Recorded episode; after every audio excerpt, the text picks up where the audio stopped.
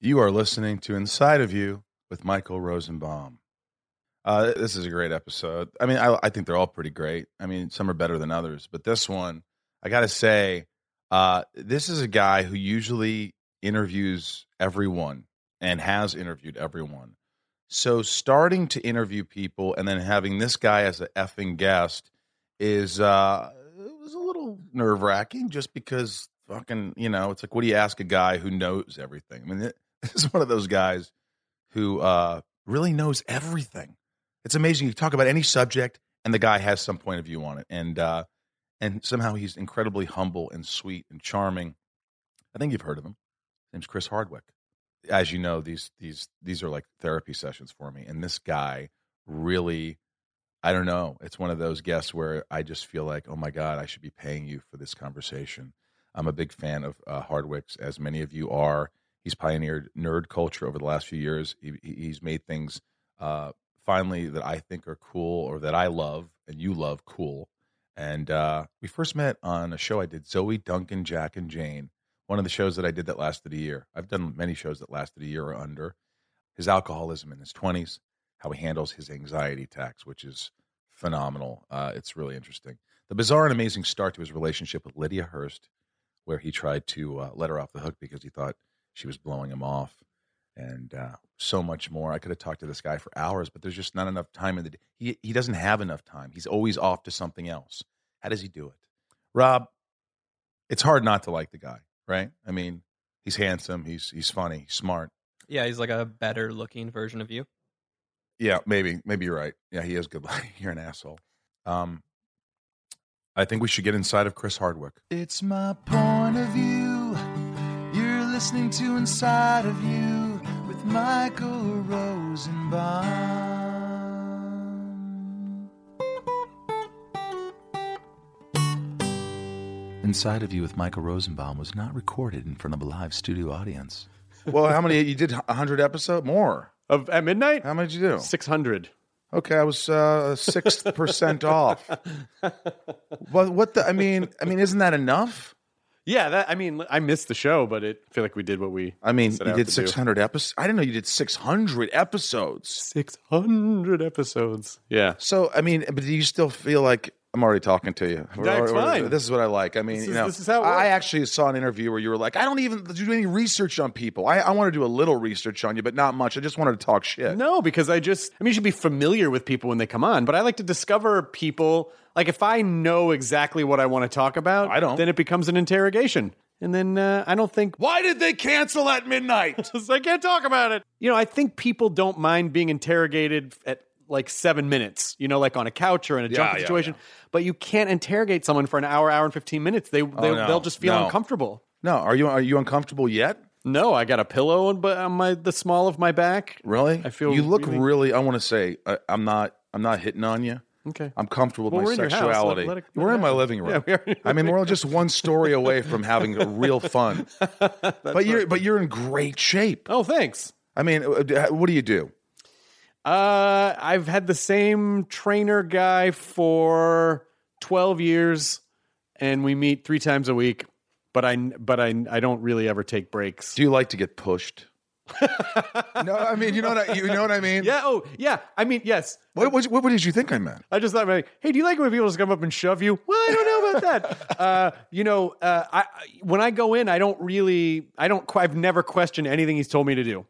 And if he tells me I can do something, and I go, okay, I can probably do this, and so I just, uh, uh, oh, like today we did a fucking. This is not going to be like let's talk about getting Jack podcast, but today when I walked in, he he set up a, a mat next to the pull up bar, and Oh. he goes, "Okay, do one push up. Now do one pull up. Now do two push ups. Now do two pull ups." And then we had to go all the way up to where I couldn't do pull ups anymore. How many was that? and then it was uh, it was uh, one, two, two, two, three, three, all the way up to nine. But then I had to go back in reverse, so it ended up being like almost fifty fucking pull ups and like eighty one push up. It was something insane. One- And, one uh, thing I found out: I don't want your trainer's number. You should have it. I'm sort of weird. Like I just feel fulfilled if I just have him come over a couple of times a week. We chat a little Just bit. talk about your- We do a couple of push-ups, Yeah. maybe a couple of things. You but just uh, run in a circle so you break a little bit of a sweat. yeah, and I'm like, uh, well, that's good today. He's like, well, we still have 20 minutes. I'm like, yeah, we should probably stretch. Well, I was such a I was such a, a, a bag of booze in my younger days, and I and I think I got to a certain point when I quit drinking, where I said, you know, I don't want to hit fifty and then be a guy who's like, oh, how do I fucking turn this boat around? You know, because I, I had a bad back and I Me was, too. I have bad posture, and so. I just uh, I was like, you know, I'm just gonna do this and see how it goes. And I just found I happened to find a guy named his name's Tom Dieters, great guy, and he just we just clicked, and uh, I've been seeing him ever since. Does he work on the core? We said we weren't going to get into this. You know, We- he's we- great. he's great. Because when I go in, he goes, How are you feeling? And I tell him, and he goes, Okay. And then he sort of improvises a workout uh, with the understanding that he wants me to leave feeling better than when I got there. Like, he doesn't want me to leave going, Fuck. yeah. Oh, yeah. my God. What's the point? What's yeah. the point? So I, you know, I leave happier and. Uh, do you need to work out because of all the shit you do? If you don't work out, will you go crazy? I do. I get really sore and I get cranky and I start to get tight. And yeah, I, now I'm at a point where I can't not do it. Do you have a temper? Because you, you seem like the. I, I, I interviewed Henry Winkler like last He's week. the nicest guy in the world. Well, that's what I said. And then I said Chris Hardwick. And if you say Chris Hardwick, people say the nicest guy in the world. And we've met because we met at uh, where? James Gunn's White Elephant Party, probably. Or, I'll tell you the first time we Attack met- of the Show. It was even way before that. oh my God, what was it? It was a little show. uh, It was dating a girl at the time who did a guest spot on a little show called Zoe Duncan, Jack and Jane. Who are you? Who? Oh, Jacinda Barrett. right. God, yes, Jacinda Barrett. And she was hot. uh, and um and that was uh, that was, but it was very brief. We met very briefly. Right, you came on set. I came on set, said hi. and was I then- nice? You were nice. I yeah. was a kid. Yeah, we were. We, all were kids. kids, We right? were all kids. yeah. Yeah, we were all kids. So you need to work out to keep all the stuff going. If you if you think that it just it really helps you, you were gets asking you- if I had a temper. oh yeah, I want to hear that. I do, but at dumb things. When there's a real crisis, I'm, I'm surprisingly grounded and good. I get mad at traffic. Uh, I get mad at electronic devices. Are you a honker? No, no, I'm not a honker. You know, as as I'm driving through traffic and then commenting on and really critiquing everyone else's automotive performances, it occurred to me a couple years ago that the internet is essentially shouting in your car that other people can hear. That's mostly what a comment thread is. I realize. Uh, Yeah, You're going, that- that fuck makes this guy. perfect- And then when someone goes, "You can't say," that," I go, "Oh, I didn't think anyone was listening." oh, I didn't realize anyone gave a shit about it. Have you yelled at someone on the road, like literally pu- Mm-hmm. pulled over or said pull over or anything? Like, are you are you a physical guy? Have you ever No, gotten no, a- no, no, no. no, you're not no, an no. all. You don't get an altercation. No, no, no, no, no, no, no, no, no. I'm not. I'm not a physical guy at all. I, you know, I was. It's odd that I ever sought fitness as an option because I was such a nerdy, unpopular kid, and I hated kids who were very physical because it just wasn't. It was so far from everything that I was into that I, for a long time, had a very negative association with anyone who, you know. Well, tell me about that because I, want to go back to Louisville. Sure. Because that's where you grew up in Louisville. Kentucky. I mean, I- yeah, I was born in Louisville. I grew up in Memphis primarily, but yes, I, I did. I spent the first few years of my life in Louisville, and then uh, and then then then Memphis, Memphis, Tennessee. Man, but- because I went to college at Western Kentucky University, all right, in Bowling Green, Kentucky, and I only went there because uh, I think you needed a 2.2 grade point average to get in. I was not a smart kid. I'm not the brightest guy in the world. I have a personality, I like to say, but uh, you know, I, I as a, as a kid, I look at you know, I look at things, and I'm like, oh, well, you were winning chess tournaments in junior high, and I'm like, and I'm uh, jerking off into a sock. I did that too. Oh, I good, just, good. Yeah, Thank just God. Oh, in between chess match, matches. yeah, Good. Yeah. Did you see how I got the chessboard? nine up to rook there? four. Whack. Yeah, I mean, you've really set up everything very nicely here.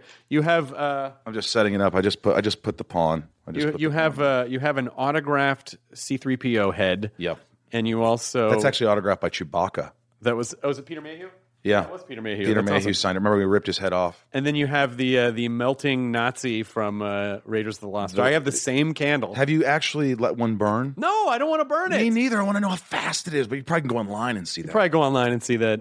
Yeah. oh, yeah, yeah. There we go. Oh, you just went one space on the pawn. We're playing a little chess game. We'll see how long this lasts. So, back to high school or, Yes. or, or even earlier. I mean, you had a good family, right? I had a great family. Yeah, my parents were fantastic. So, doesn't confidence stem from like parenting and like things like that? So, Yeah, but I mean, I, it's just that um, you know, my parents. I, I was around adults more than I was around kids, and I was into things that other kids weren't into, like com- stand-up comedy and i mean i was into things that a small group of kids at the time were into like chess and d&d and shit like that Right. but but i was also very much into comedy and stand-up comedy and At, at what age? I mean, from as long as I can remember. I mean, I remember when SNL started, and my parents just had no content restrictions for some reason. They just were like, "Oh, he likes this comedy stuff," and so they noticed right away. Oh, he loves Steve Martin, so they bought me Steve Martin albums. Oh, he loves Richard Pryor, so they bought me Richard Pryor albums. And so they just didn't. I, I didn't. I didn't relate to other kids because other kids, most other kids, didn't really relate to comedy. You know, I didn't like other kids. I just didn't like them. Did, you, did you think in a way you were just I'm smarter than these kids, or they just I don't don't, know if or I- they just don't get it? I I thought they didn't get it, and they certainly didn't get me, and uh, and so I was you know very much socially ostracized into the into the chess. The, ch- I was very fortunate to go to a school that had there was a pr- a teacher who was a math teacher. He ran the chess club, so there was a chess club, which was also like a room where kids played D and D. A handful of us played D and D, and he also had a bank of Apple IIe computers, and so it just that that I spent most of my I would go there before school, during lunch, after school, and then after that, I would go. My dad owned a bowling center, and then I would go there and play video games, and then bowl at night. Now come on, are you a good bowler? Yeah, Are you really good? I'm. I'm What's your average right now? If you went and bowled right now, I'll give you the first game as kind of like getting into it. But Okay. what's the second game? I've not bowled. I well, okay. I haven't bowled in probably a year, but I could average low two hundreds. That's amazing. But I, but I've been bowling since I was three years old. Did like you my work dad it? was. Did a, you work there? yeah, yeah. My dad was a professional bowler. I grew up on the Pro Bowlers tour. So. How many how many calls did you get uh, saying do you have Do you have ten six pound pound balls? balls? How many Yeah. times did you get that? more often, you know, you get a call like that, you almost want to go, I'm not upset that you're prank calling me. I'm upset at the hacky nature that you think I haven't received this call before. Shame on you, sir. Sir, I've heard this joke. I don't see us in the refrigerator's running. It's fuck off. Did you was your first kiss in a bowling alley? uh, and was your- yes. Really? Yes. Yeah, I think it was actually. I want to hear about this. What was her name? Oh, I don't remember. You don't need to. I I don't. don't. I, I mean, I, I was in, I was probably 12, 12. Twelve was you it know. tongue? I don't think there was tongue. There wasn't tongue at twelve. I think I had tongue at twelve, I'm not sure. but I didn't had- have sex till eighteen. So something something bad happened in the next six years. tongue at twelve. Spalt's at eleven. uh, I don't. Uh, yeah, I can't. I I sort of remember it. You know, it was it was a, a bowling center. To grow up in a bowling center was a great playground, especially at a time when the video game revolution was happening. oh yeah. and um, my mother's father was in the bowling business as well, and he loved technology. That's where I, that's where I fell in love with technology. He had, you know, he had a laserdisc player in like 1979. He had a Betamax. He had all these video game systems at home. He had like Atari 2600 and a television, and and then so he put video games in his bowling center. And when my dad opened his bowling center, you know, I made him copy that. And so I What games were there? uh, well, it was just every classic, you know, Galaga? Pac-Man Defender, Galaga, Tron, Robotron. Um, I have a Galaga Donkey Kong machine, the Jr. original in my Oh, you have the basement. original? yeah. If you ever come to our house, we put an arcade in, in our house, and we, I just got two. I have Oh. two multicades. Like one's all '90s and one's all '80s. Come on. And there are fucking games, and they're like Japanese versions of game, games. Dragon's Lair. Dragon's Layers. Well, Dragon's Lair is not. I I think the I think it's the it the chip is in there, but I mean I think the program is in. And if you're by the way, when you open the the cabinet now, it's like the electronics are the size of a of a pea. It's hilarious. Yeah, it's just a nothing. big empty cabinet. But I don't think we have. Uh, I don't think I have Dragon's Lair. No, because because it, runs off a different. That was a that was basically a CD-ROM game, and uh, as right. opposed to like the And then Space Cadet the 8-bit came. games, Space Ace. Space Uh, Ace. yeah. Thank you. Of which I collect animation cells and I have cells from Dragon's Lair and Space Ace. Come on. Yeah. Yeah. You really do? I really do. How yeah, that will was I Don find Bluth. those? The man was a m- master. wow. Yeah. So you really you really nerded out as a kid. You really it wasn't I, you, know, you know nerd is cool now. And I was a nerd but a different way. I watched horror movies and I, I was locked in my room and I played ColecoVision, the Smurf game, and all that shit. And I- Nice. you know I was I wasn't really, but I, I I- I sort of played sports a little bit. Yeah. But you didn't you didn't like sports at all. No, I mean, unless you count bowling as a sport. Bowling's a sport. well, yeah. Yeah.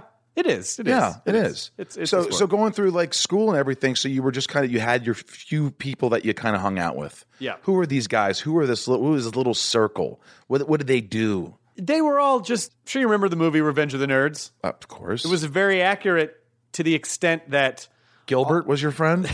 Lewis. all these people who were not really a part of any other community were sort of shoved in this house together and that was kind of my group of friends it was it was a it was a small and in a pre-internet era it was you know it was maybe like three people three or four people but but there wasn't really a, a s- type of person it was just we were just sort of in the nerdy reject bin socially Were you picked on? of course. But you know, oddly, I wouldn't trade any of that experience because I think when kids are popular young, they peak early and they fail to develop any meaningful internal monologue because everything comes very easily to them. So they they don't really learn how to be introspective because they don't have to be. And so I'm not sorry that I mean I never got the I never got beaten within an inch of my life. So if that had been the case, then I probably would not be super keen on the whole situation. Right. But I was really, you know, I was happy. You know, I mean, I know I always wished, oh, why can't I be popular? But I also I had the same thing that I assume you had, which is that sort of comedy defense mechanism. I could be louder than anyone in a room, Right. and I could Have a comeback. I could come I could roast kids right. but you know, but without, I mean, I I've- also I couldn't fight, so it wasn't a smart thing. You had a to do smart always. mouth, and everybody would laugh. And all of a sudden, like, now what do I do? yeah, I'm gonna get my exactly, ass kicked. exactly. So it That's was what's- always yeah. finding what that line was between how smarmy can I be to defend myself without getting uh, my face smeared across the pavement. But it, but in general, like I'm not I'm not sorry at all that I was you know relegated to the dark corners of the of the math. But it lab. seems like you had like a, almost like a vision. Like at, at my age, at 12 years old in Indiana, Newburgh, Indiana, growing up, I I had no clue what I was going to do. I had no. Was I going to work at Wesselman's grocery store? Was I going to work at Sunoco pumping gas? It seems to me like Wesselman's Wesselman's grocery Wesselman's store. grocery store. I almost Oh. got fired for stealing uh, frozen bar- Butterfinger. But well, they weren't frozen, but I, I went in the freezer and I put them in there. These little mini, mini Butterfinger Yep. bars. And I remember Chuck. You know, I would say, uh, Fucking Chuck. Michael Rosenbaum, please come up to the front desk, please. How did Chuck find out about that? Well, um, Teresa said something, and I love Teresa, but Teresa uh, worked. Were here. there cameras? Uh, No, there- uh, it no, back then, So but- you almost got away with it. Well, I would have, but you know, and and and I love Teresa, and then all of a sudden, I just said, you know, uh, well, what happened was Chuck. I came up to there, and he said, he said, hey, uh, what were you doing in the freezer? I go, what do you mean? What were you doing in the back freezer? I go, nothing. You weren't uh, eating frozen Butterfinger bars. I go. So that was your sounds- first mistake. The that- answer that you always give is masturbating because then no one asks a, que- a follow up question. I didn't think about that. What were you doing in the freezer? Masturbating. Oh, um, uh, well, uh, hey, Go back to work. Carry I don't want on. to hear it. Yeah. Yeah. Ultimately, he just gave me an ultimatum. He said, "I'm going to ask you one more time. Did you eat frozen Butterfinger bars? I mean, this is the last time." I go, "Yes, I ate the shit out of them. I was back there. I was grubbing he down." fire you? No, he said, "Get back to work. If I ever hear about this again." I remember stocking shelves next to Teresa, and she looked at me and. hmm I think she wanted a raise. I think she wanted to be a manager. so she was- she was trying to rat she you didn't out. like me. She ratted me out. she ratted you out. Yeah. What are you going to do? Uh, well, I think it worked in your favor because it, I didn't end up working there you for didn't. the rest of my you- life. You, you got to come out and you know be Lex Luthor. So well, it closed down.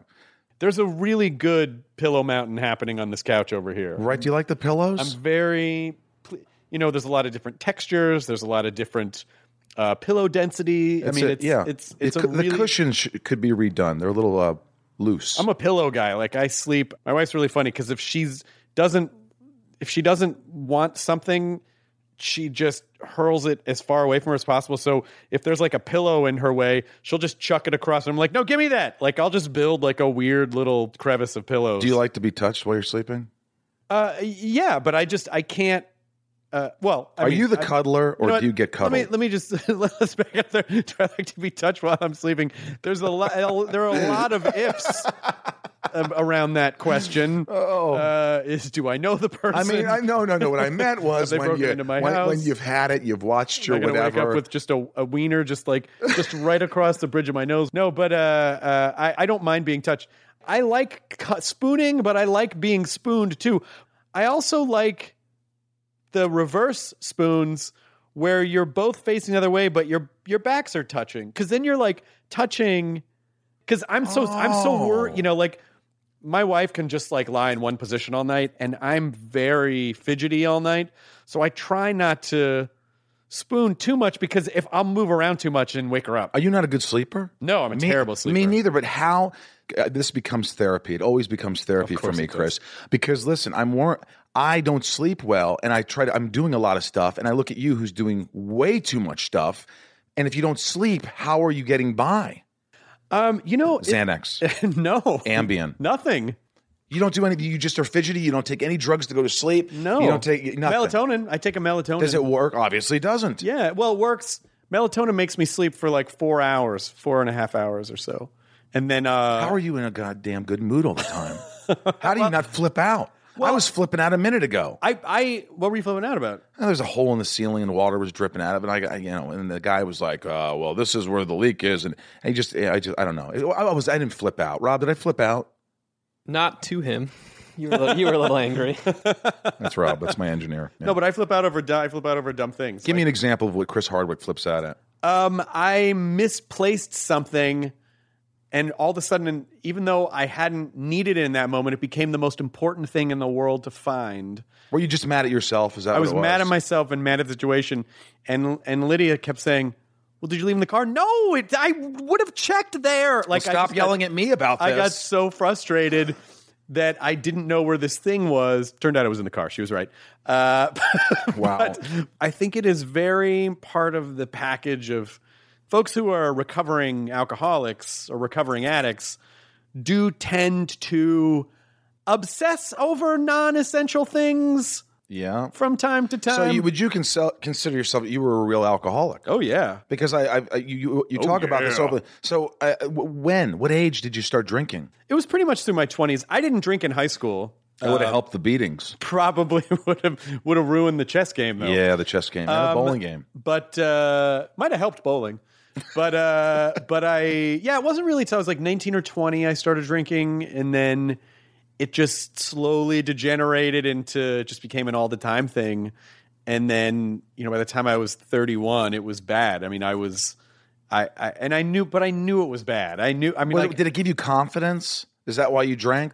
you know what it just it just became a coping mechanism because if you if you have a very active internal monologue and you have an obsessive personality it, it's very alluring to dampen those things and to silence the monologue and to numb yourself from any feelings really from not having to take responsibility for really happy feelings or really sad feelings it just sort of you know just sort of staying in the middle and numbing any experiences and so you, when you first quit it doesn't solve all your problems, but it just sort of it gets the thing out of the way so you can start discovering who am I? What do how what how do I react to things? Because you you s- when you drink for a long time, you spend so much time avoiding reality that you actually don't entirely know how you deal with reality until it's not there, and then you have to learn how to do that. Did you not like yourself? No, uh, no, of course not. Is that I mean, because I, I would think that that's, you know, you were afraid of failure, you weren't happy with what you were doing, even if you had success, you didn't think it was as successful as it should be. you were insatiable, and the drinking sort of escalated. Is that Sure, sure, sure. And I'm sure some of it also had to do with not feeling like I fit in and, you know, and, and even as cavalier as I can be about like, oh, I didn't mind being shoved in the corner by the I mean, there there is there is there are psychological effects to other kids shitting on you pretty regularly that it just I believe that you and maybe science believes this, I don't know, but you develop this picture of yourself in your head right around the time you hit puberty. So whatever's going on when you're hitting puberty, I think is kind of the identity that is your fallback identity. So a lot Forever? of uh, Am well, I- un- until you start trying to figure it out. You know, if you if you just let it go, then yeah, I've been because figure, trying to figure it out too. Well, yeah, I be- still have that image of that little fucking kid That- that kid just is who's trying stealing to prove Butterfingers. himself, who's stealing butterfingers, who's getting his yeah. And so when you react to things and you st- take a step back and go, well, that's weird. My reaction to that didn't really match what that situation was.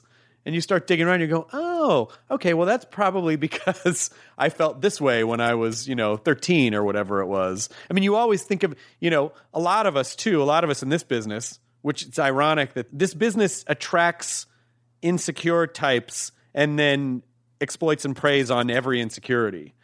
And so you know, you spend a lot of time trying to sort through that. But when you go back and look at it, you go, oh, yeah, that's, you know, there was stuff going on when I was a kid and I, I still feel like I'm a kid. But, you know, we have to at a certain point go, that's not the situation. That- I'm, I am an adult. These are the things that I've done. It's Do you- okay. it- it's a lot of therapy. I go to therapy. Tons, yeah. Right. And I'm still working on that. I'm still working. Why am I so damn hard on myself all the time? Why is everything such a big deal? Why can't it be, hey, go, just have fun? What happened to the old days when you can just go do something and just have fun and not think of, like, if I fail, uh, th- the worst thing's going to happen to me? And I still have those thoughts sometimes, and it, it drives me, but it drives me fucking crazy. I mean, even doing what we do is is kind of a weird thing, you know, like to be performers and it's dichotomous in a way because on the one hand you will you say, "Oh, I have something important enough to say that everyone should listen to it. I'm a performer," you know. Right. But on the other side you go, "I'm a piece of shit. Why would I Yeah. think I have anything to say?" And so, uh, you know, it's just constantly you define for whatever reason what you think you deserve in life and then you will either bolster yourself or beat yourself down to sort of hit that com- whatever that comfort zone is. The interesting thing about it is the comfort zone is really defined by you, but a lot of times you feel like you're defined by it. Does that make any Yeah, uh, sense? a 100%. Even though you really do have more control over it than you think you do. You have a really good therapist and you've really worked on yourself. Do you still like when we were joking around and I don't I think we were rolling whatever we are talking about at midnight and you're like uh, you know p- you know people still say that uh, it got canceled and I'm like well you, you know you, you I did 600 episodes. Yeah. Do you still think of yourself as a failure when something fails which is like no. seems ridiculous to other people who who look at you with so much uh, admiration? No, not and not, not in the At Midnight case. I really do feel like we succeeded. We did 600 episodes. We put stand-up comedians on television, which there's not a lot of stand-up on television. And as a comic, and that's very important to me to put more stand-ups on television. And a lot of comics were able to use the show to help their ticket sales on the road. Like that makes me so happy. Yeah. And the show won two Emmys. Like I maybe like 10 years ago me would have been like oh but but i really feel like hey i don't know what else i could have achieved with that show like we you know Yeah. other than doing it for 10 more years but it is it was a tremendously um it, it, the show took an enormous amount of energy and when i was sort of at my when i was doing everything at once you know, I we were do I was posting three podcasts a week, which meant recording five or six podcasts a week and doing at midnight and doing Nerdist the company and doing the the AMC stuff and you know like I was doing everything at once and and I kind of had to start going oh yeah you can't do that cuz your brain will just give out at a certain point Do you ever turn to your wife Lydia and say, "I can't fucking do this anymore"? honestly, honestly, has that been said? I mean I I have said things like I don't know how I'm going to No, have you ever said, I fucking can't do this? I am so tired right now. The melatonin didn't work last night. You were your back. uh, I'm, I'm sure cuddling- I've said a version of that. I'm sure I said a version. Like, I can't fucking, you know, especially if I've had to. I did a thing where I finished at midnight, got on a plane, flew to New York, and then went right to the ABC studios to host live with Kelly, like, and and that kind of stuff. I go, uh, I- but uh, but what was I going to not do it? Like, it just was a fun thing to do. So I. Do you drink a lot of coffee in the morning? No, I can't drink coffee Why? it makes me sweat and I get really nauseous and I get really bad anxiety attacks. It makes me feel like my heart's ripping through my chest. I, I would love to be able to drink coffee. So what do you drink? Nothing. I, I was drinking chai lattes until yesterday, but I, I got to quit those now. So no 'cause- caffeine. No. No caffeine. Well, who the fuck are you, Chris Hardwick? you're taking a melatonin. You're not sleeping. I you're, want you're to always drink in- coffee. It looks so but, cool. but you can't. You get anxiety. What, what kind? What is an anxiety attack to you? What happens to Chris Hardwick when he has an anxiety attack? Well, there, there, are, there are a couple types. because I have had them, and I didn't know I was having them. I thought I was having a heart attack. Yeah, I I, I described I had an old stand-up bit about it where I said, um, if you've never had an anxiety attack, uh, imagine being fucked in the heart. just what it feels like. It just feels like someone's mounted your chest and just jamming a. a- a- an or uh, something into your aorta, but um, someone described very succinctly that anxiety is all future questions and depression is all past questions. So anxiety is more like what if, what if I, what if I, what if I, everything fails? What if I fail? What if I suck? Depression is I'm never, I didn't, why did I, you know? And if you have both of those, you're fucked. well, Unless you get help. yeah, you should definitely, you should definitely get help. But it, Seek but, help, but it is please. very normal. I, s- I feel like especially now, especially now it's normal because everyone's so overloaded with stimuli between Yeah. internet and s- media and everything else and having to be connected all the time. I don't think, our, I think we're shorting our own brains. We're just shorting out. I was on I was on this show that lasted two years. And see, it didn't last 600 episodes. It lasted 20, two seasons of a show called Impastor. And I remember being on set and I was doing push ups and I was running and I was in, a, in this priest garb. And all of a sudden, I, I was talking to the other actor. My hands are tingling and I'm lightheaded and I'm going to pass out. And I feel like, oh my God, I don't know what's going on. Yeah. And then I just, I, I, got, I had explosive diarrhea, uh, too much information. And then the doctor came on set and I go, what's wrong with me? Well, I'm checking everything and you're fine. Michael, have you ever had an anxiety attack? And him saying that, I go, uh, I'm not crazy. What do you mean? What do you say? Like, cra- like, and I realized, shit, I almost wish he didn't tell me I was having an anxiety attack because now that he said that and I covered it, I didn't let anybody know. I would just take deep breaths. I'd go in my trailer. I would take a quarter of a Xanax if I had to. I just got overwhelmed with shit. Yeah, deep breaths And- are good because if you it is a physiological response. And so you cannot s- you can only focus on one thing. Your brain can only focus on one thing at a time. Like, Even though you think you're multitasking, you can only focus on one thing at a time. You cannot be simultaneously anxious and relaxed at the same time. So if you if you slow your heart rate down, if you can focus on slowing your heart rate down, it will help diminish your anxiety. Because there are certainly psychological ways that you can talk yourself down from it, but it is a physiological response. And you know, I think my first one was in I think I was 19 the first time I ever had one, or maybe younger. And I didn't I had no idea what it was too. It was the same thing where I just your body is telling you to run, but you don't know where to you just feel like a, a barnyard chicken. You don't know what the fuck to so I just didn't know what it was, and it, and I had it for months before someone goes, "Oh, that's uh, this was you know n- this was pre-internet." So uh, so it goes, "Oh, that's a, it's a it's a panic attack. You're just having anxiety." I'm like, "What? What? What?" And they explained it. all. I was like, "Oh my god, that's a thing! I didn't know it was a thing." But when did you finally get rid of it? Well, I mean, I mean, it it's- kind of stays with you. It comes out of it nowhere, does. right? It does. But now I know what it is. And it's very tricky because anxiety symptoms mimic a lot of other symptoms. If you look up symptoms that anxiety can mimic, it's literally the symptoms for everything. It, you, tightness of chest, uh, shortness of breath, I'm getting an um, anxiety attack thinking about this. right now, hearing diarrhea, this. blurred vision, head fog. Like it, it can mimic so many different things. But now, you know, when it's coming, I go, okay, I know what this is, and I sort of take a deep breath, and I can, you know, I And you can just get make rid go of it away. immediately. You just let take your mind away For from the there. most part, Have you yeah. ever had it while you're performing, like some kind of anxiety? Well, No, I, I, I no. I, for some reason, performing to me, and maybe it's the adrenaline, or I, mean, I don't know. I don't know. Maybe it's not the adrenaline. I don't know what it is. But if I were having a full blown anxiety attack and I had to go do stand up, I'd be fine. Like I would just go out, and once I got on stage, I'd be fine.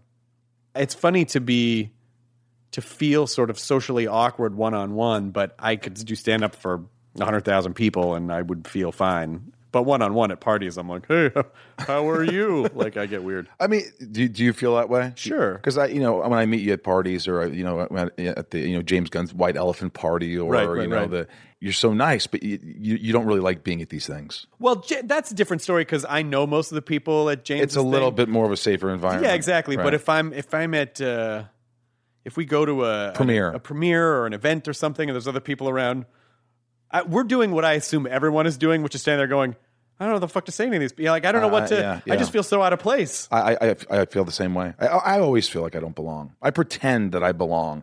But what you find is that uh, most people 100% feel that way.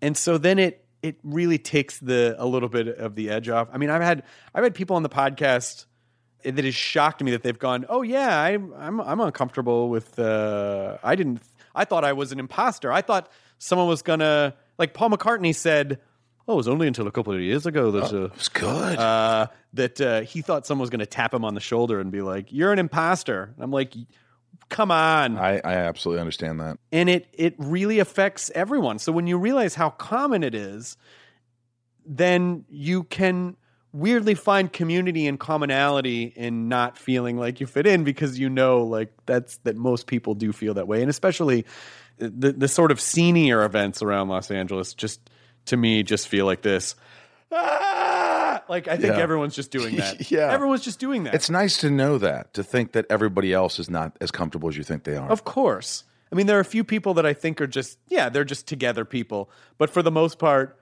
I think most people, even when you see them strutting down a red carpet, you know, there's a good chance that inside they're doing, "Ah!" Oh, I hate this. R- right before they do the duck lips. Where they're- Yeah, exactly. yeah. You know, what the, is du- the that? duck lips are uh, the face's way of making a defensive posture because you're you, you you're not comfortable. Yeah. When will the duck lips go away for good? I don't know. Why does anyone think that duck lips are attractive? Why would anyone think this I don't know. is sexy? But if I, but I don't know. I and, don't And understand another that. thing that I think that needs to stop happening is don't take mirror selfies making a kissy face and a peace sign. Please don't do that I'm out. anymore. Not you. I just mean No, in I mean, no, general I as a- didn't mean as I a do that. culture. okay, I won't do Oh, it anymore. fine, Chris. Fine. Yeah.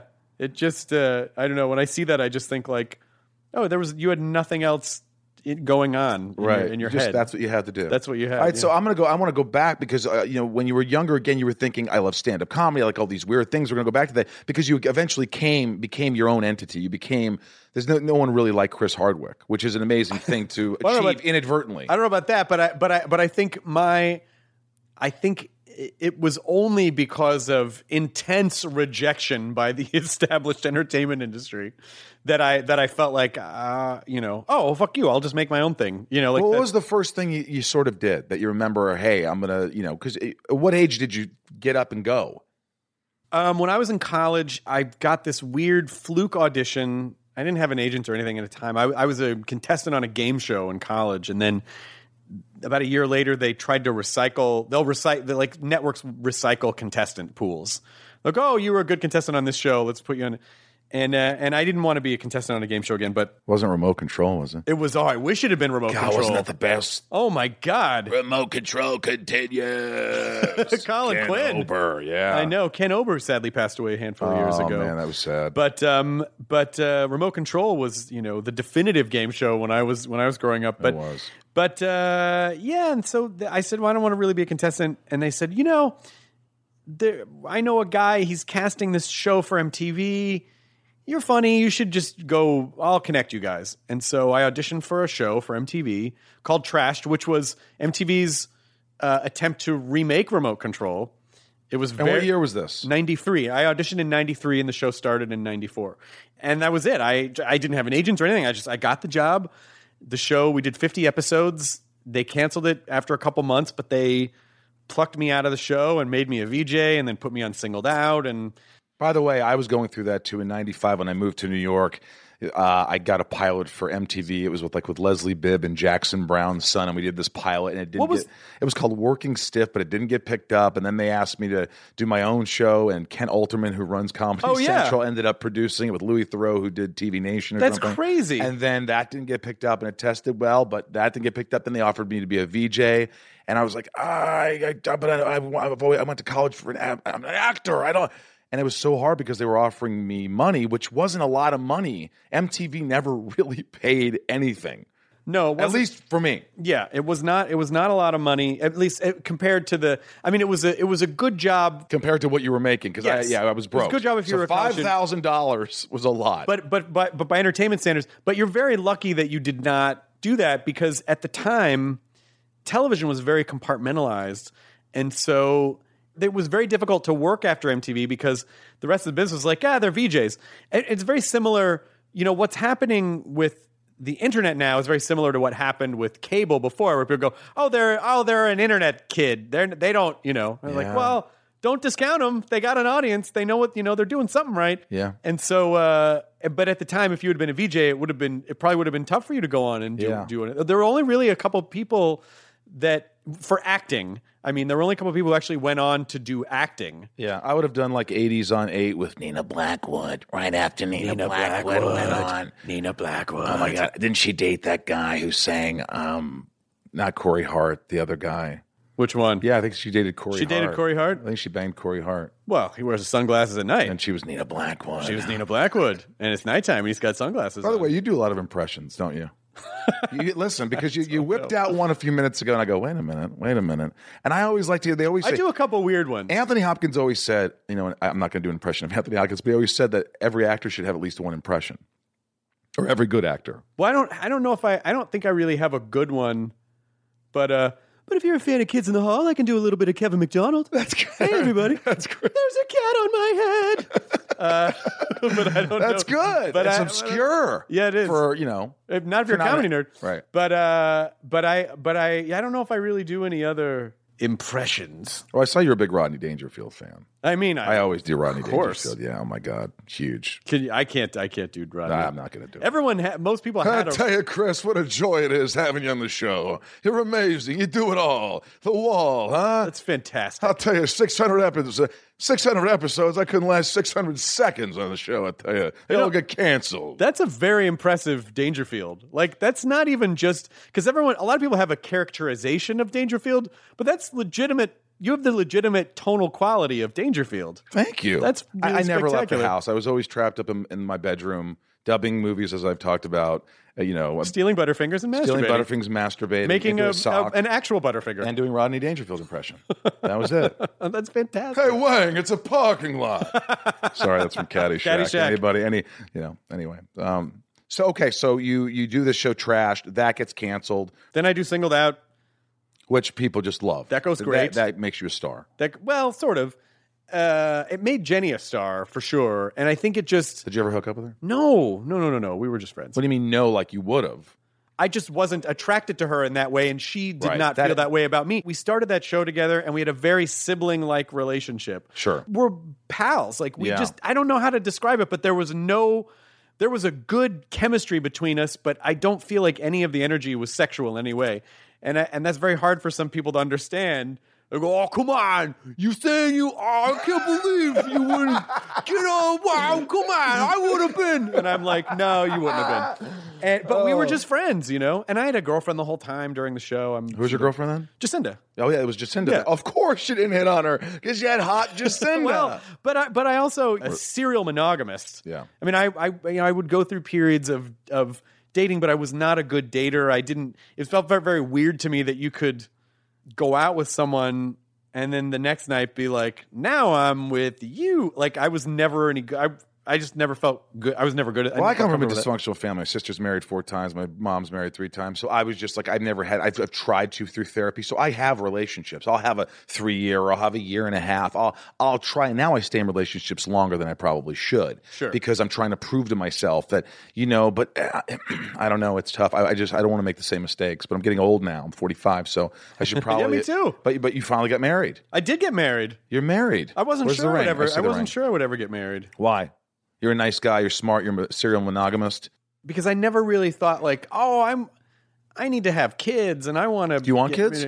I mean, I do now. I didn't ever. And then Lydia, when we were dating, you know, and she said, "Oh, you know, I kids are really important to me. When I get married, you know, someday I really want kids." And I was like, "Oh, okay." Like I never, I didn't recoil at the idea, and uh, which I know sounds weird, but I, but I was always, I, I always just thought, "Oh no, I don't want to raise a child and bring a kid into this world." Did you think you were going to be like 60 year old Chris Hardwick hosting shows, doing all these things and not being with someone or just always just dating someone years at a time? I don't know. I don't know what I thought. I, I you know, like I, I'm. Was this a surprise? This was a, a surprise. How you how'd you meet her? We had a mutual friend, and she came to a taping of Talking Dead, but we were both in other relationships at the time, and my dad had just died literally the day before, Oh, yes. and so I wasn't really Not there at Whole all. pre. I mean, like I did the show because I felt like it was important to, to go to work, and uh, so we met briefly, and then like nine months later, we were and we were both in other relationships, and nine months later. Our same mutual friend said, "Oh, you should go out with Lydia Hurst." He's Australian. Uh, hello, Hello. hello, Yeah, right. hi there. There's those Australians, those Right. few Australians listening, going, those fucks. Oh no, that's not how we talk. That's pretty good, man. That's not bad.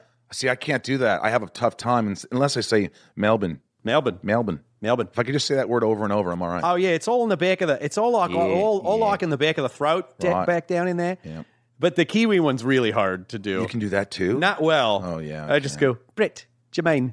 Just apply to Jermaine. the Concords. Were you were you immediately attracted to her? You said this is a gorgeous girl. She's um, Well, we went out. So we we went out and bowling. Did you go bowling? We didn't go bowling. Ooh. We just went to dinner and our and she this was the it was the most amazing first date I've ever had. And it's and it's going to sound very macabre, but Hmm. her dad passed away a month after mine. My dad dropped out of a heart attack. Her dad had a long bout with cancer. So they both had were totally different situations and our entire first date was talking about Your dad. our dead fathers and the whole process and everything and it was so was it emotional? it was special like i don't it, it just there was we just like got right into it there was no like so what what are you like no bullshit. and just right into the we just real stuff. it was yeah and it was great and we had dinner and then we went and got ice cream and uh and you, did you go bowling after? that? we didn't go bowling after that it was actually there was a you had to impress her at some time with your hook. there was an a- i know i'm someday uh, haven't I don't think we've gone That's bowling together. ridiculous. But we, uh, I'm not fun to bowl with though, because I I'll just bowl take it with so you. seriously. I'll bowl with you. I take it too seriously. Okay, we'll go. I'll bowl a 140. But we had gone downtown for our date, and we were leaving downtown, and there was a, there was a, an, a checkpoint, like an alcohol checkpoint, because it was a Saturday night or something. And I was so personally offended that they were even asking because I'd been sober for so long. But of course, the cop doesn't know. He was like, "What do you had to drink tonight? Alcohol? What? What do you? N- none. What do you mean? I don't drink. I haven't had a drink since Oc- you know th- since 2003. Get out of the car, Mr. Yeah, Hardwick. like the more in defensive I got, the you know, and Lydia was laughing the whole time because I just sounded so guilty. We're like, I October eighth, two thousand three, I have not, you know, and uh, Oh. and so she, and she saw that side of me and still was like, yeah, I want to go out with this guy again. So yeah, that's how we. That Did you go home that night? You ever get that feeling like, please God, just the second date be half as good as the first? Well, it was interesting because we had a, a lot of stopping and starting. Why? because she was work we, my schedule sucked and her schedule sucked she was working back to back to back she was doing a bunch of movies back to back to back to back and we had a difficult time setting up the second date and we did and then the third date i thought she was blowing me off Ooh. because we would schedule the date and then a day before oh i am i gotta work i can't meet up okay or the day the of worst. oh i'm so sorry i get a Ah. text and so this happened like four or five times Or do you play? Are you the guy who plays the cool guy? No problem. Or do you go like, really? No, I am totally no problem guy. Right. I am I am way low pressure guy. Because my feeling is like, well, if someone's not into me, they don't have I'm not it's gonna fine. pressure them into me. I- right. But after like five times, I finally and then there was a period where I just didn't hear back from her for like a week. And and from her side of it, she was like, I was really busy. She said I was I was someplace where my phone didn't work, and I was like, okay. So I di- I sent her a very long, but in my mind, a very respectful text where I just said, look, I really like you. It seems like this is very difficult for us to get together. I understand you're busy. I am also very busy, and I'm still making time to see you. Listen, if you don't want to do this, that is completely fine, but I'm starting to feel like I'm chasing you and I don't like that feeling. And so um so I'm just going to bow out and this is what I think you actually want. but This, I- you wrote this before the third date. Yes. Well, because it it was literally like four, five, six. I think five, six times. It's just an honest, sincere. it was very sincere, very Just- honest. yeah. Just to say, like, I feel like I'm. You don't want this because I, my feeling is people do what they want to do. Right. When someone says to you, like, I'm too busy, maybe once or twice, but if they say it a lot, people will make time for whatever is important to them. In my mind. It's like when I was in college, I was broke, but I always found money for beer. You know what I mean? Yeah. I was broke, but You somehow find a way. I always found a way. Right, right, right. Because that's what was important to me at the time. So I felt like I was letting her off the hook and bowing out of this thing gracefully. Uh, and I said, "Listen, I, you know, I have all the respect for you. I like you. No hard feelings, but this seems to be the writing on the wall." And I'm and Now, I'm by the about- way, I just cut you off real quick. Please. Most people in LA, most girls will go, Oh my God, look at this crazy guy. He wrote this full email before we even went on our third date. And I was like, But you- obviously, but see, I have done that before. where I like someone. I'm like, Hey, I'm trying to, I'm busy too. And I want to see you. And I really respect that. But then, you know, a lot I'm of an girls, over explainer, but also because we had had, you know, if- such an intimate, so like, we had such an intimate first date. Uh, and it was Emotionally. and it was really sweet. Like we we had like a really nice goodnight kiss, and then I left, and it was really nice. Yeah. But I also am an over explainer, and I also wanted to say like I don't blame you. It's okay. You don't you know, but I I just don't want to keep But chasing you after kind you. of want to know. You want to know by you want one reaction that says she's still in or she's not. I something. actually I actually was bowing out. It was I was not really, you were bowing. I did not do it as a move. Okay. It- I was being very honest. And so I was bowing out because I felt like that's what was important to her. I didn't hear back from her. What? So I was like, okay, well, so then I guess I wasn't wrong. And maybe, I don't know, a month later or three weeks or three weeks or a month later, I get a text from her, a long text from her. Um, look, I really did like you. I really do like you. I really was working. I really was busy. Um, you know, I had gotten you. Uh, I I just moved into a house at the time. She said I had gotten you a housewarming present, and it just arrived. And I still would like to give it to you. If you don't want to talk to me ever again, that's totally fine. But I feel like you should have this thing. And I wrote back immediately, and I said, "No, I really liked you too. I just was letting you off the hook. I just felt, you know." People who treat people shittily uh, drives me nuts. You know, you date someone, yeah, fuck you, you didn't write me back. I hate that. Just like you can be respectful. Someone doesn't have to like you. You can, you know, can your ego not survive if one person isn't into you? So I I took what I thought was, you know, a, a- a much better road. And it turned out she really was busy. We really did reconnect. was the next date better than the first? The next day was great, but here's what happened. I s- she was in New York. You punched a living cop in New this York at the time. time. You I punched a punched a, police cop. officer. What the fuck, How Harvard? fucking dare you? How dare you think I was drinking? I don't need to be drunk to fucking take a swing. Your first swing in life. ever. Oh, I wonder why that didn't go well. Uh, and so uh, she was living in New York. I happened to be going to New York the next week. So I said, Hey, I would love to go out with you next week. Do you still want to go out? And she said, Absolutely. I would love to go out with you. So I, I go to New York the day of the date. I'm getting ready to go on the date. Almost. I get a call from her. Hi, it's Lydia. Listen, given our track record, I felt like it was really important. And I, I start going, here we go. This goes. a She flake. goes, look, I just want to give you the option of backing out of this date if you want to. This is what happens when two people are trying to be so too nice. Oh my god. So I want to give you the option of backing out of the date if you want to. I just got a phone call from Eli Roth. I'm going. I booked a series. I'm go. Oh, I'm moving yeah. to South Carolina in three days, and I just want to give you the option of not going on this date. I would understand. She said, "I hope you still want to go on this date, but I understand if you don't want to go on the date." And I go, "We're going. On, I absolutely want to go on this date." So we go on the date. It's fantastic. Did you make love? No, we did not make love. We we there's a little bit of making out, but we were riding in this Uber from the restaurant to her to her apartment and I she just like I was holding her hand and she just put her head on my shoulder and I was like, "Oh, here we go." Like I just I felt it. to South Carolina. I was like, Woo! I think this is happening. This is definitely And happening. then you just started. It was such a sweet, romantic, simple moment. And so the best thing that happened was that she went to South Carolina because for the next six months, we actually had to get to know each other.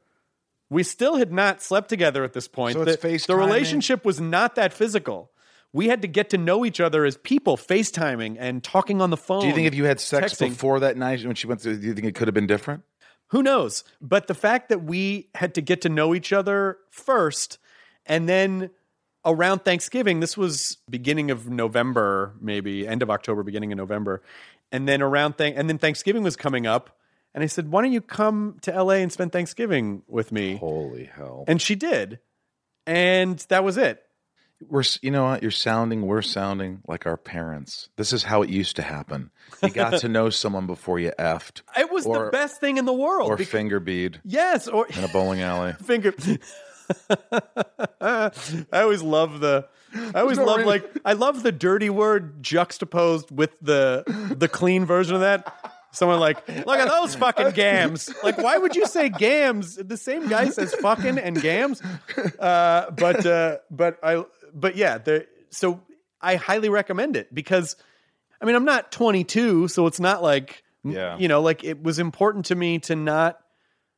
I I was fine not rushing into physical stuff. I didn't feel like I needed to do that. I just wanted to be with someone that I cared about, who Yeah. was nice to me, and that And I if you could- rush into it, I get all like nervous and stuff the first. But if you can really get to know someone and you're like, "Hey, I'm already," then maybe it's not as You know what's And dangerous. dangerous? What's What's, dangerous? dangerous? for addict types? this is dating with Chris. and, and Hardwick anyone Michael anyone out there Rosenbaum. who's an addict type is going to know what I'm talking about. There is one school of thought that says if you see someone and you feel your heart sink into your stomach and you feel you sort of feel that shortness of breath and Anxiety your brain attack. starts getting crazy, you turn around and leave. Because that person that is lust and it is a type of addiction that makes you do crazy things. It makes you and you believe this. a hundred percent. So if I walk into a room and I see someone that just is phenomenal and just glowing, like a young Nicole Kidman, I you can have turn a away. you can have a sexual relationship with that. You Yeah, you, that you can won't have a work. sexual relationship, but there are certain types of people who try to turn those situations into relationships, and the problem with that is that when you are so consumed by the lust and the oh, oh my god, I just I just need to be so into this, and I need to be consumed by it. You're not really thinking clearly, so you're not really getting to know the person. You're right. And so that was not an option with Lydia and I because we didn't we had to get to know each other over the phone. Right. So But did you look at her when you first met her? You're obviously very attracted to her. You're obviously, Yes. But there wasn't that I got to turn around thing. no, no, no, no, no. It didn't I I don't know how to I don't know how to say it any other way. It didn't feel unhealthy. It felt very That's, healthy. That's amazing. It felt like a healthy attraction. It helped felt like a healthy relationship budding. Cause you know, when you when you're addicted to stuff, you tend to crave the ups and the downs, like the high highs and the low lows. And sometimes you can mistake drama in a relationship for passion, you know, and it's like, oh, that's just drama and it's not healthy and you don't have to have it. It took a long time and a lot of therapy and and going through different relationships to understand that you know, for me anyway, I can't, I'm not going to make a universal statement, but for me, a healthy relationship was a very, I think when I was younger, and I might have considered it boring because it was, it's because things weren't happening, right. you know, like it, we were just, we just were really kind to each other. How long before? you- How long were you dating, getting to know each other before you asked her to marry you? A year, almost a year. There, there's some conventional wisdom that says that part of the key to a successful relationship is kindness. I mean, if you can be kind to each other for an extended period of time, and the problem with those all-consuming relationships is that they're so ah, emo- you know, it's just so emotional up and down Yeah, I can't be in that you those. can't really get. Your I don't like footing. fighting. I won't fight. If you want to fight, I'm, I can't. Well, that's good. That's I'm just not. I it's- just. I it's don't good want to fight. not- I don't want to yell. I don't want to do any of that. That's good. I'd, I'd ra- honestly, I look at someone and say I'm wrong, even if I know I'm not, just to fucking end this conversation. That's not the worst thing in the world to do, especially because you know there. No matter how right you are, you think you are, there's probably still a percentage of what you're doing that is probably wrong. Yeah, I think that's true. You know, you asked me to be on Talking Dead. It wasn't you. It was probably one of your producers. You probably never even knew, but I couldn't do it. And here's why. I, did wanna know. say, by the way, because it, it, it's a great show, and you just really make that so interesting and fun. And it's because it's if you look at the basics, it's just a simple show talking about a successful show. Yeah. but I love what you do with it. I was nervous to come on. really? I, I, I felt like I think I missed it. I, I, I felt like I didn't know enough, and I'd look like an idiot if I came on because I didn't know enough about the show. I Well, just then had you- Emily Kinney on the show, on here on the podcast, and she was amazing. oh, she's great. Yeah. Did she cry? She cried on your podcast. Well, your- on the Talking show, Tom yeah, yeah, yeah. Talking Because Dead? you know, it's like it's a, it's a, it's a, it's a great, it's a wonderful emotional job to have, and it sucks when you know, and everyone knows that it's like ever, you know, a lot of people on the show die, like they know that's a possibility, Right. and it's it's sad to it's sad to walk away from a, Yeah. few, a few years of your life that were very emotional and very, you know, and they're. They're all living together like a family in rural Georgia, and it's it's it's a very unique experience. And um, but she's great. It- And I, yeah, and I didn't do it because I, I was like, I'm going to sound like an idiot. I won't remember names. I won't remember, the, you know. And I and I just was like, oh my god, these people will hate me. If you were worried about that, then I think you made the right move only because the only time the audience really gets cranky on Talking Dead is if they think the person sitting on the couch doesn't know. is Oh, not stuff. a, dar- Is not a diehard fan. And I, wa- I, I was, but I was like, you know what? I, am not, even with Game of Thrones, and don't tell me what the fuck happened. Oh, I'm I'm behind. I'm behind three seasons on. Game Oh of my Thrones. god! Oh yeah, but I I'd watch it and I'd know it and I would enjoy it, but I wasn't like they're the the, the hardcore fans who I love and appreciate, and they're just they're so they know everything, and I didn't want to go up and just say this guy's a fucking idiot. He doesn't know what he's talking about. Right. He doesn't even you know. Yeah, yeah, So- yeah. You don't So I want. did the right thing. You don't want to. You don't want to uh, step and poop with a with a, a passionate fandom. No, Mm, I do because they, they because they will they will let you know. Now let me ask you this: Is it hard? I don't know if you've ever been asked this. You watched every episode. You have to watch every episode Sure. of the show. You Yeah. can't miss an episode. No, every episode afterwards, you have to look as though you love the show. I mean, is it hard to not to say pretend because there's look, th- there's there's episodes I'm sure you're not crazy about. There's episodes. Is it hard to be so passionate and show so much when you're like, oh, what is it? Is it difficult to keep that going? I don't know if it's you know maybe it's because I'm so close to the show. I'm Right. close to The Walking Dead. Well, I'm only a season behind them in terms. There was no Talking Dead for season one, Right. so we're going into season eight of Walking Dead, season seven for Talking Dead. I legitimately feel like it's part of my family. And even when there are things in the show that people don't like, and they go, "How could you say you just sucking the network's dick?" and they're just making you I'm like. First of all, the network has never ever said anything to me about how I have to be on the show. There's Right. never been an edict handed down. Sure. And they go, "Well, you're not critical of the show." Like, look at my body of work. Nerdist is very supportive and positive. Talking Dead is very supportive and positive. At Midnight was very supportive and positive. It's just a different way of looking at things. Like I could shit on things. Not that you want to shit on things. I'm just saying, like, for instance, right, right, right. people say Smallville, and I was on 160 episodes. Would I say they were all good? No. If somebody asked me, I'm like, yeah, there was a freak of the weeks. Yeah, I agree. Yeah, it didn't. It, but, but I would also defend it and say, do you know how hard it is to write TV, good TV, every Of week? course, there are some inside out? episodes that I think are better than other episodes, but I also feel like I'm there to sort of cheerlead for the fans and talk about what we love about the show. Exactly. And if you want, I feel like there's um, there is a deluge of negativity in our culture, and for some reason, a certain sector of you know hipster types only think that negativity is authentic, and that's just not true. That's Right. That's not true. It's it's as real as you know. You and I could look at this chessboard, and I could tell you ten positive things about it and ten negative things about it, and we'd probably both be right. I'm missing a pawn. That's one of them. You are missing it's a pawn. fake Yeah, you got pawn a over bolt there. And I shouldn't have made a move with the. Uh, but I just sort of feel like I'm there to be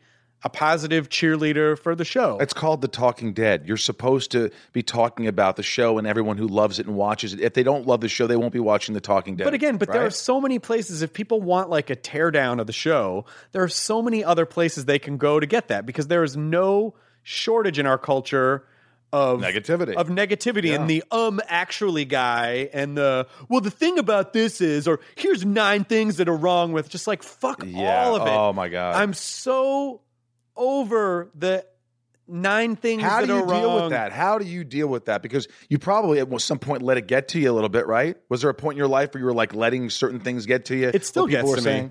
It still gets to you. I mean, when people, it just what gets to me is the level of entitlement that people have, and the lack and- of sensitivity, and, and the or- lack of sensitivity, and the self importance. Like, like entertainment is something more than entertainment. It's like it's not a political movement; it's entertainment, right. you know. And I understand fandom as much as anyone, but I still don't feel like I need to go try to shut someone down because they l- don't like something or like something differently. It's like, but everyone just, you know, social media has conditioned us to believe and algorithms have conditioned us. We've been kind of spoiled. And so we think our opinions are universal. So people speak, when they speak their truth, they kind of speak like it's the truth and not their truth. So they go, you need to stop this, or this needs to, or this show needs to. Oh, I don't know why this show had to do this. It's like, Right. well, you don't know because you haven't seen the whole series yet. When you see the entire series, then retrospectively you can go back and go, oh, they didn't need to do X, Y, or Z. But you still don't know what's happening. Even like on Game of Thrones, I don't know what's happening. But people go, oh, they didn't need to do this. It's like, but you don't know that yet because you haven't seen the whole series. That could Exactly. play out. You know, it's like look at Breaking Bad. There are things that paid off, you know, seasons later than when they were first introduced. And at the time, you might go, well, you need to do that. And then later you go, oh my God, that was the greatest thing in the world. If you had just fucking, but everyone, there's there's so much demands to put content up all the time. and attention span is Um, Attention short, and span. we're all victim we're all guilty of it Yeah. and it's like but i I think it comes down to also it's like when you're writing episode after episode and so you're not it's nothing's going to be perfect there's going to be things that don't exactly work out or an episode that doesn't work or an actor that you don't like or people just think that with whatever the, the, the culture that we're in now is that a lot of people think that whatever small piece of information they have, and this isn't just entertainment, it's politics, the world, the environment, anything, yeah they see a headline and they think, oh, I got this whole story. And not only do I got it, I'm going to have to weigh in on it. And it's like, first of all, you don't got the whole story. Because you see people on any topic talking, you know, Reddit's notorious for this. I love Reddit, but it's notorious for this. It's notorious for like the fake expert of someone who's like, well, here's the thing about this. And you start reading and go, I don't think this person actually. And if you dig a little deeper, you might find like, oh, yeah, they actually don't work in this field that they're referring to. You know, it's just, it's the Dunning Kruger effect. It's the fact that the less people know, the more inclined they are to claim that they know more. And I don't know if it's a psychological protection or a survival mechanism or something, but but we are con- we are conditioned now to just see a snapshot of something and then think we have the entire picture. We know all the pieces that are in play. We know all the reasons why these things happen. People go, "Well, yeah, this happened because of X, Y, or Z," and you go, "No, it didn't happen because for any of those reasons." And people will often assume the worst. Oh, this person probably did this because they're a fucking piece of shit. Right. Well, maybe, but it's also possible that there were factors in play that you weren't aware of that influenced how this thing played out, you know? I what I do now is I sort of like if you know because you get that you see something and you want to just be like oh this fucking more this piece of shit," and you just and you if you just not send the tweet just sit back for a second and go let let your emotions how settle. important is this You let should your never- emotions settle That's it, you should and never- just think about it for a second is it that important You should never text or social media about not. I mean, there are important issues that, of Sure. course, social issues that people should absolutely be rallying attention behind. But particularly with entertainment, I just feel like it's good if you're emotional, just take a beat because it, it is social media is becoming an extension of the emotional part of our brain where we're just not having a filter anymore to really process anything. It's just like we're reacting and putting it out there. And you might look at something you wrote last week and go, "Huh, I'm not even sure I feel that way anymore." Yeah. and it and it really is just sort of a snapshot of you know of your or emotional I'm an brain. angry person Right, right, right, I've right. written things before and go what the fuck dude why did you even say who cares yeah, how important is this in your life I just I would encourage people to, and this is just and this is something that I'm you know, I've only really as I've started to get older really started to appreciate. But you know, before you feel like you got to take some motherfucker down on the internet, just ask yourself, am I doing this for my own ego or am I doing this to try to understand the situation? Because if you want to succeed in anything, you should really try to understand the nature of the thing first. I mean, like true power is not knocking everything onto the floor. I think true power is wanting to knock everything on the floor and taking a step back and going, well, I'm not going to do that because that's not going to solve anything. How do I solve this problem or how do I understand this issue? And or educating yourself do I educate as much myself? as How do possible I learn? before make yes Exactly. I feel like that is a true exercise of power, not coming and going, look how fucking, fucking. I'm smart. I'm so smart and I'm so mean and I'm so acerbic and I'm so with it and I get it. You Yeah, know, like that's yeah. not, that's, that's someone crying for attention. That's not solving a problem. So I don't know. You have a fucking great therapist, man. You are on it. Uh, I'm going to top. This is called. This is the first time we've done this. Is called top me, Okay. beat me. Uh oh. I have an autographed jerk poster. Okay. Oh shit. Steve autographed the jerk yeah, poster. did a movie with him. I wore a bad wig, but yeah, he autographed it. Yeah, so I met him Saturday night. you topped me. I went to Vegas. I took my mom to see Steve Martin and Martin Short perform in Vegas. They do a they do a show a show that Oh they my travel with, god! and they do songs. And he brings out Steve Yeah. Canyon Rangers, and they play. And uh, But what do you have in your house, Chris? That you'll be like? Eh, I think that's cooler than a jerk poster autographed by Steve Martin. Uh, I own um, Rick Moranis' Dark Helmet from Spaceballs, autographed by Mel Brooks. I forgot about that. I saw that on the internet. You fucking asshole! I gotta, I gotta delete that tweet. I also I didn't bought. mean it. I didn't mean it. I Chris. also I also bought Gene Wilder's credit No. plate from Young Frankenstein. It's that it's hand painted on glass in that gothic. And, and I Okay, stop, because you already got me. Okay, you beat me with the helmet. Okay, I have a Rambo lunchbox signed by Sylvester Stallone. that's Hey, pretty you good. doing? All right, that's all pretty right. good. That's right. You, really- were in Guardians yeah, hey, too. You really, yeah, you really have a lunchbox? How old are you? You're I- 45 years old. I wonder what would happen if Sylvester Stallone ran into Rodney Dangerfield at a car wash. Hey, Rodney, hey, what kind of car is that? Is that a Benz? Hey, I don't know what it is. They just give me, I drive it. I tell you, I drive it. Hey, hey, what are you doing later? Huh? Maybe we go get an in and out. Hey, I'll tell you, I had an in and out this morning. Your wife. Hey, it's me, Kevin McDonald. Uh, who drives a blue Acura? Sorry, I just had to jump in there at the end. I Uh, love it. Yeah, I had to- Uh, Rambo lunchbox. that's pretty good. Rambo Lunchbox Signs by Sylvester Stallone's pretty good. Um, I what do we have? What do I have? I have uh, I have a lot of um, original Disney cells. Snow From- White. Snow White, Okay, that's- Pinocchio, uh, Original. original. How much are those worth? eh, you know, Hundred thousand dollars. stuff. Okay, we're even. We have a couple. We have a couple Gremlins, original Gremlin. My wife collects horror props, so we have You know, Gremlins. I'm the biggest horror movie fan ever. I, I, yeah, I was just really upset about Tobe Hooper passing. And Yes. I- he signed my Texas Chainsaw Massacre poster. I'm just, a, yeah, I'm a huge, huge horror nut. We've talked about this. Yes, Uh, we've talked about. Uh, I have a uh, Adam West signed Batmobile, I not a real one, a small Batmobile. I don't have one in Oh, the back. okay. Oh, okay. Well, come back to me when it gets bigger. Uh, well, Adam was on the podcast and he did sign an action figure Fuck. for me. I, you know what? Two I have on. an okay. Wait, I I have an awkward prom picture with Adam West. What? Yes, we took an awkward prom picture at Comic Con a couple years ago. Have you ever posted that? I think I think so. Maybe yeah, you could repost that. I, might, I or could send it to I me and I could repost post it. I could repost it. Uh, I have a Robert England signed Freddy doll that you pull the string and it goes, fucking, I'm Freddy Krueger. I'll fucking slit your cunt off. I'll fucking, I'll fucking slit your Ask Mara, It's prime time, bitch. I don't know. Oh, I don't know. That's pretty good. Tina. We have um, Lydia. Lydia bought the dummy from Dead Silence. We have Hmm. that.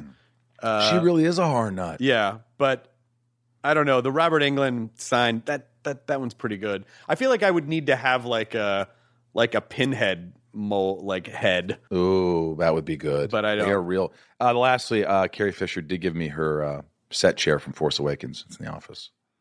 She goes, Michael, take that. I go, what do you want me to put? She goes, I don't want that shit. You know, I don't like that shit. Take it. oh, what do I have? do you cosplay, by don't the know. way? yeah, I do. Do you dress up? I do. Do you ever, like, with Lydia, dress up Uh, we have, yeah. privately? Privately. Uh, Privately. Do you ever do something for really those- private? A special marital moments. Yeah, I, I would. I used to. I would cosplay at uh, at Comic Con quite a bit. Do you ever like to be incognito? Do you ever like to dress up and, like, no one knows me? I could just go around and Well, if I want to walk the floor, I'll put a you put a mask on. I'll put a mask on. Yeah. Although it's kind of funny when they go, we'll get security to walk you around. You go, you know that just draws more attention, right? With security It does. going, excuse me. That doesn't work. Yeah. Uh, you know, I had some fan questions. Okay. uh, real quick, and this is at uh, at Ian Sue Emily Sudol. Who would you bring back from the dead uh, on The Walking Dead if you had that power? Oh, that's a great question because there's so many great. It'd be really interesting to see how Shane would Ooh, because you know Rick was has really been on the sliding Shane scale. Rick was at one uh, diametrically opposite pole it, when he started. He thought he could reason with everyone, and Shane was like, "Hey man, you can't. This in that's in that world anymore." And then Rick has far surpassed where Shane was at that moment. Be Interesting to see where Shane comes back. But I, you know, I love Dale. I think Dale was such a. Oh, yeah. But you never Love want to be the Dale. you never want to be the moral compass on Walking Dead. The the minute Doesn't end someone's well. like, no, it never ends well for the moral compass. So as soon as someone's like, Rick, you really need to take a moment and factor like once you start doing that, hey Rick, you need to then it's probably it's probably not gonna end well for you. uh, if Chris could be on The Walking Dead, what he wanted to be on Rick's side or Negan's side or a Walker? Um oh that's uh, I don't think I I don't know. Walker's too hard, too much makeup. That, would be you know, you're in the dead of summer in Georgia. Ooh, fuck. uh, that would be really, really unpleasant, a physically unpleasant experience. You know, I, I don't know if I could ever be on Walking Dead, but I feel like, you know, if the, if Rick and the gang came back to Alexandria after a rough day of fighting, Negan's gang or the Walkers or whatever, then I could sit and talk to them about their day, like on the couch in one of their houses. I could be like, hey, like I could just do Talking Dead on, but in their world. But I don't think I would be a good, because I wouldn't be good in a zombie apocalypse. Have you gone to Atlanta? Have you hung out on set? Yeah, yeah, yeah. Well, but I have, but I don't want to know what's gonna, coming up on the show. So when I have gone down there, Really, you're I've had that to big of be- a fan where you just can't. Well, it, yeah, part of it is that, and part of it is also just response being responsible. Like I, if I don't know what's going on, I never have to worry about spoiling it, Right. And none of True. my reactions on Talking Dead are faked, like I because I don't know what's happening. So if I'm really questioning something, I really don't know. So like I didn't know who Negan killed that whole summer. And uh, and so it was nice to not know that, and then I can actually have real conversations with fans about who I think you know is doing what. Do you have any desire to like act more, to be like two serious roles? Would you take three months and do a serious role, and and, and could you? I first of would, all? I would, I uh, yeah, I just auditioned for a movie, but no one ever asked me to do movies because I do so much television and I do so much hosting and stand up that I don't think anyone ever thinks. Like I have so many friends who are directors, and no one has ever said, "Hey, I- do you I want think to of you. You want to be in the?" and I'd be like, "Yes," but uh, I think you could play a good serial killer. I think I could too. And I bet you could because you're so nice, you're a handsome guy. I think the dark side would surprise people, and I bet you could do it. You'd bring back those alcohol days, dude. I have a lot to draw on. you know what I mean? No, I would love to. I, I, I think I'm, I'm just for the fuck of it. I'm going to audition for, for movies, but I want to make, I want to make horror movies. I, wa- that's what I, I would like to do. That's- I would yeah. like to- I would like to make them. I would like to produce them. I might want to direct one. I don't know. I'm sending you this freaking script. I was thinking you as an actor. You want to produce? You want to produce horror? You love horror? I do love horror. Yeah, I love it. It's, it's pretty much all Lydia and I watch. We get the Shutter app. We watch. Martyrs. Did you see Martyrs? uh, n- Did you see the loved ones?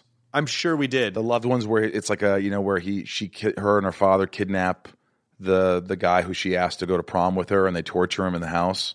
No, but I have. You that have sound- that got sounds to amazing. see that. Yeah. we s- we see pretty much and what's interesting is that i we watch on itunes and we watch on shutter and netflix but most shutter's the only thing that knows how to properly categorize horror films it's like itunes will throw like Everything at you. everything in there thrillers and they're like that's not a horror movie right. uh, but shutter if you're not on it is insane Yeah. uh, because, I just want to be scared.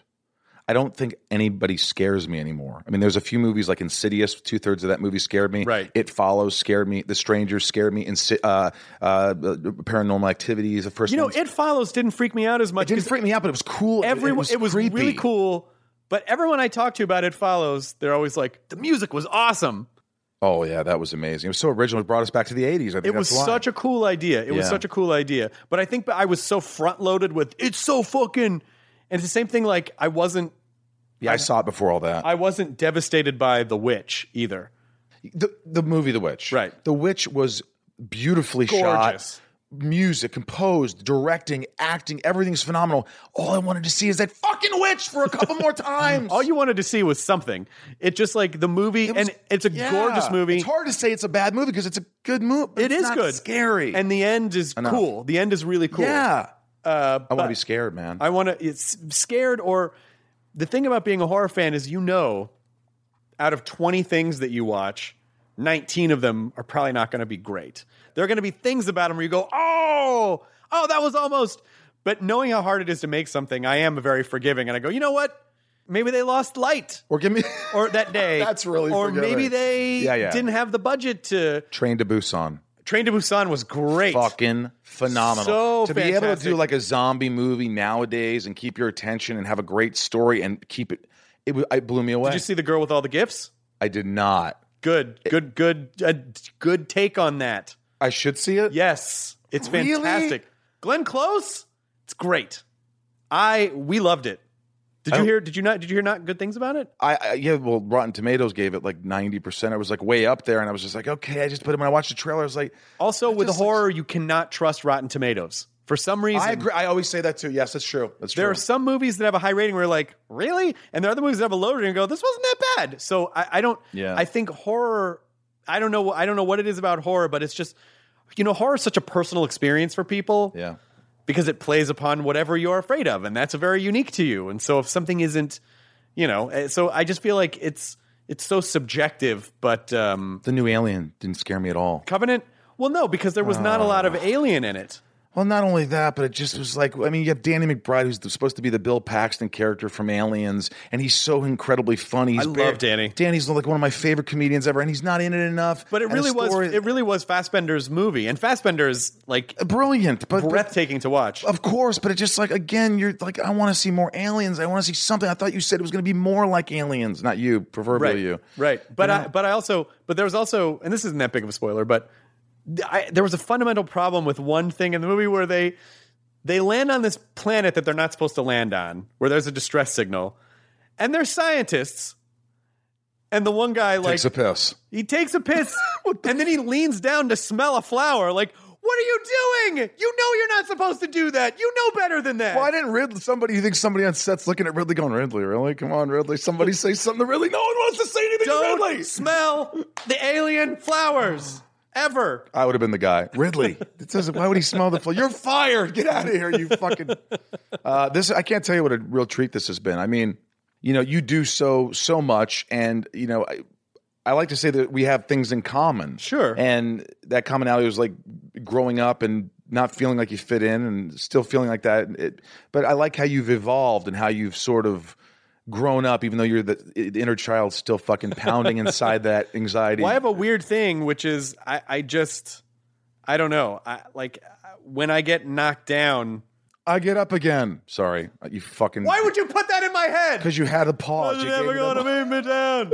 You know what? I'm gonna say something. You were right to do it. Would you have done it? I would I would have done it if you if if it had been in reverse, I would have done it.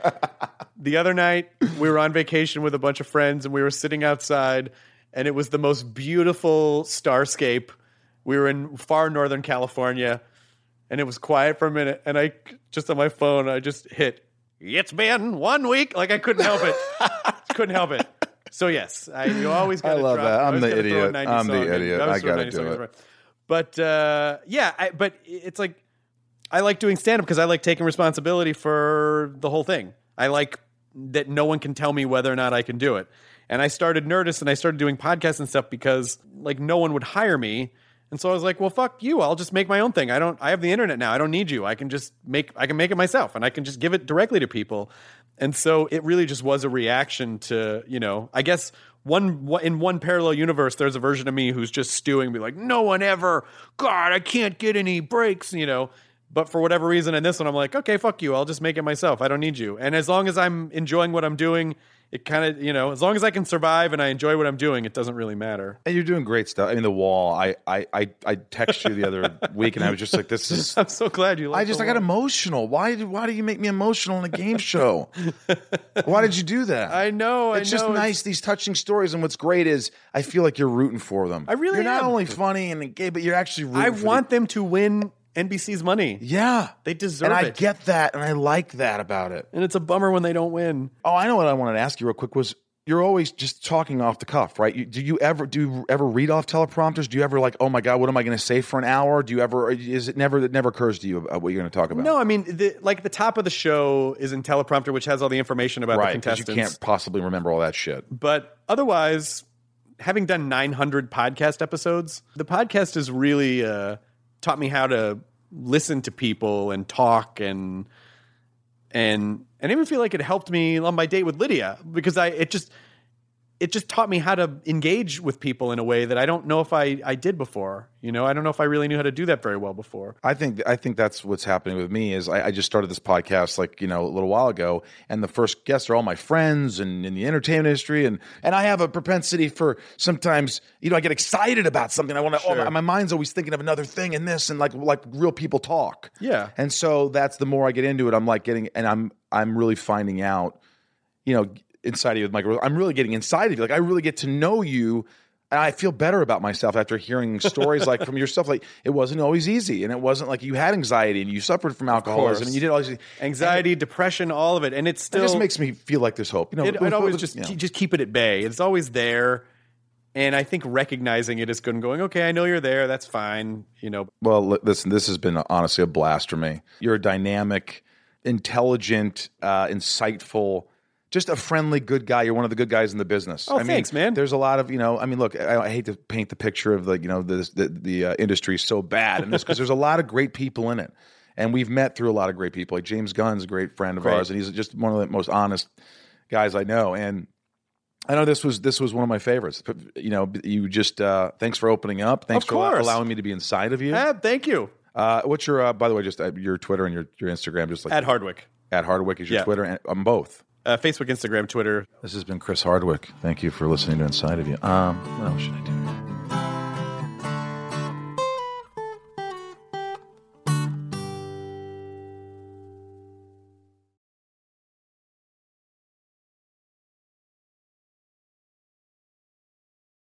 Welcome to Talkville. The Ultimate Smallville Rewatch Podcast. Guest star Sarah Carter as Alicia Baker, although I didn't really work with her a lot.